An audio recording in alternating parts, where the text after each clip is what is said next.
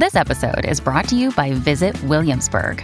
In Williamsburg, Virginia, there's never too much of a good thing. Whether you're a foodie, a golfer, a history buff, a shopaholic, an outdoor enthusiast, or a thrill seeker, you'll find what you came for here and more.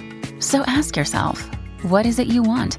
Discover Williamsburg and plan your trip at visitwilliamsburg.com.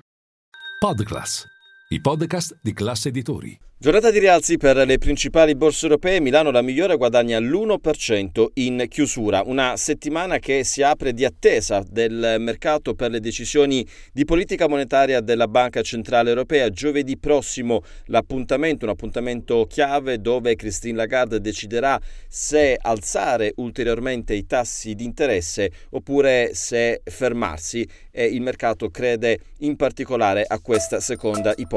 Linea mercati. In anteprima, con la redazione di Class CNBC, le notizie che muovono le borse internazionali.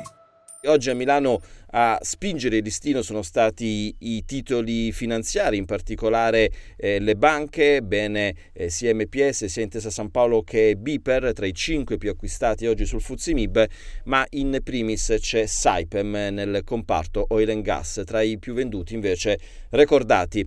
Lo spread chiude a 175 punti eh, base, continua ad esserci un po' di pressione sul mercato obbligazionario.